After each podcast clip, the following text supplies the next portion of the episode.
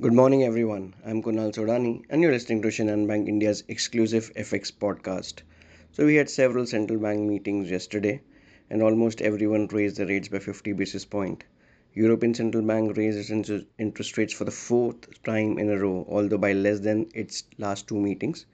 But they pledged further hikes and laid down plans to drain cash from the financial system as part of its fight against the runaway inflation. ECB's President Christine Lagarde in her press briefing said upside inflation risk remains which necessitates more tightening. On the other hand, Bank of England raised its key interest rates by further half percentage point and indicated more hikes were likely. Investors do bet that the Bank of England might be getting close to the end of its increase in borrowing cost. Norway's central bank raised its benchmark interest rate by 25 basis points to a 13-year high of 2.75% as expected and said it will most likely hike again in the first quarter of 2023. SNB raised its policy rates by 50 basis to 1%, the central bank's third hike this year as it stepped up its campaign to dampen the rise in the prices. In terms of data, US retail sales fell more than expected in November while the labor market remains tight, with the number of Americans filing for unemployment benefits declining last week.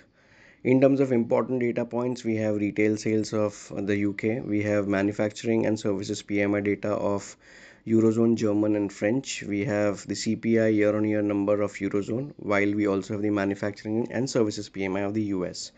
If we talk about the macros, uh, first of all, all uh, the central banks were sounding hawkish when it comes to the tone, and thus we saw a risk of uh, stock uh, extended the slide. Uh, dollar rallied against all the majors uh, across the FX board. So considering that and uh, taking cues from the global perspective, uh, dollar rupee is expected uh, to have a support at around 82 half levels and uh, 83.10 83.20 may act as a resistance for the day. So 83 a psychological rem- uh, level remains important to watch out.